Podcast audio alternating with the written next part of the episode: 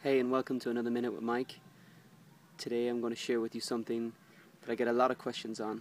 And if all the problems that I've helped folks on, it's the problem of conflict resolution that, it's, that tops the list. In particular, conflict with someone you love. That is the hardest of all, and I'm speaking from personal, from personal experience. It's not easy. But let me share with you a technique that has really worked for me and I've known it works for thousands of people around the world. If you're a skeptic, you may not believe this.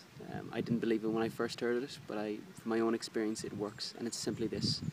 When you think of that person that you're in conflict with, that person that you deeply love that you're in conflict with, this is what you do. You think of them, and then you send out this energy. But when you think of them in your mind, go, I'm sorry. Forgive me. I love you. I'm sorry. Forgive me. I love you.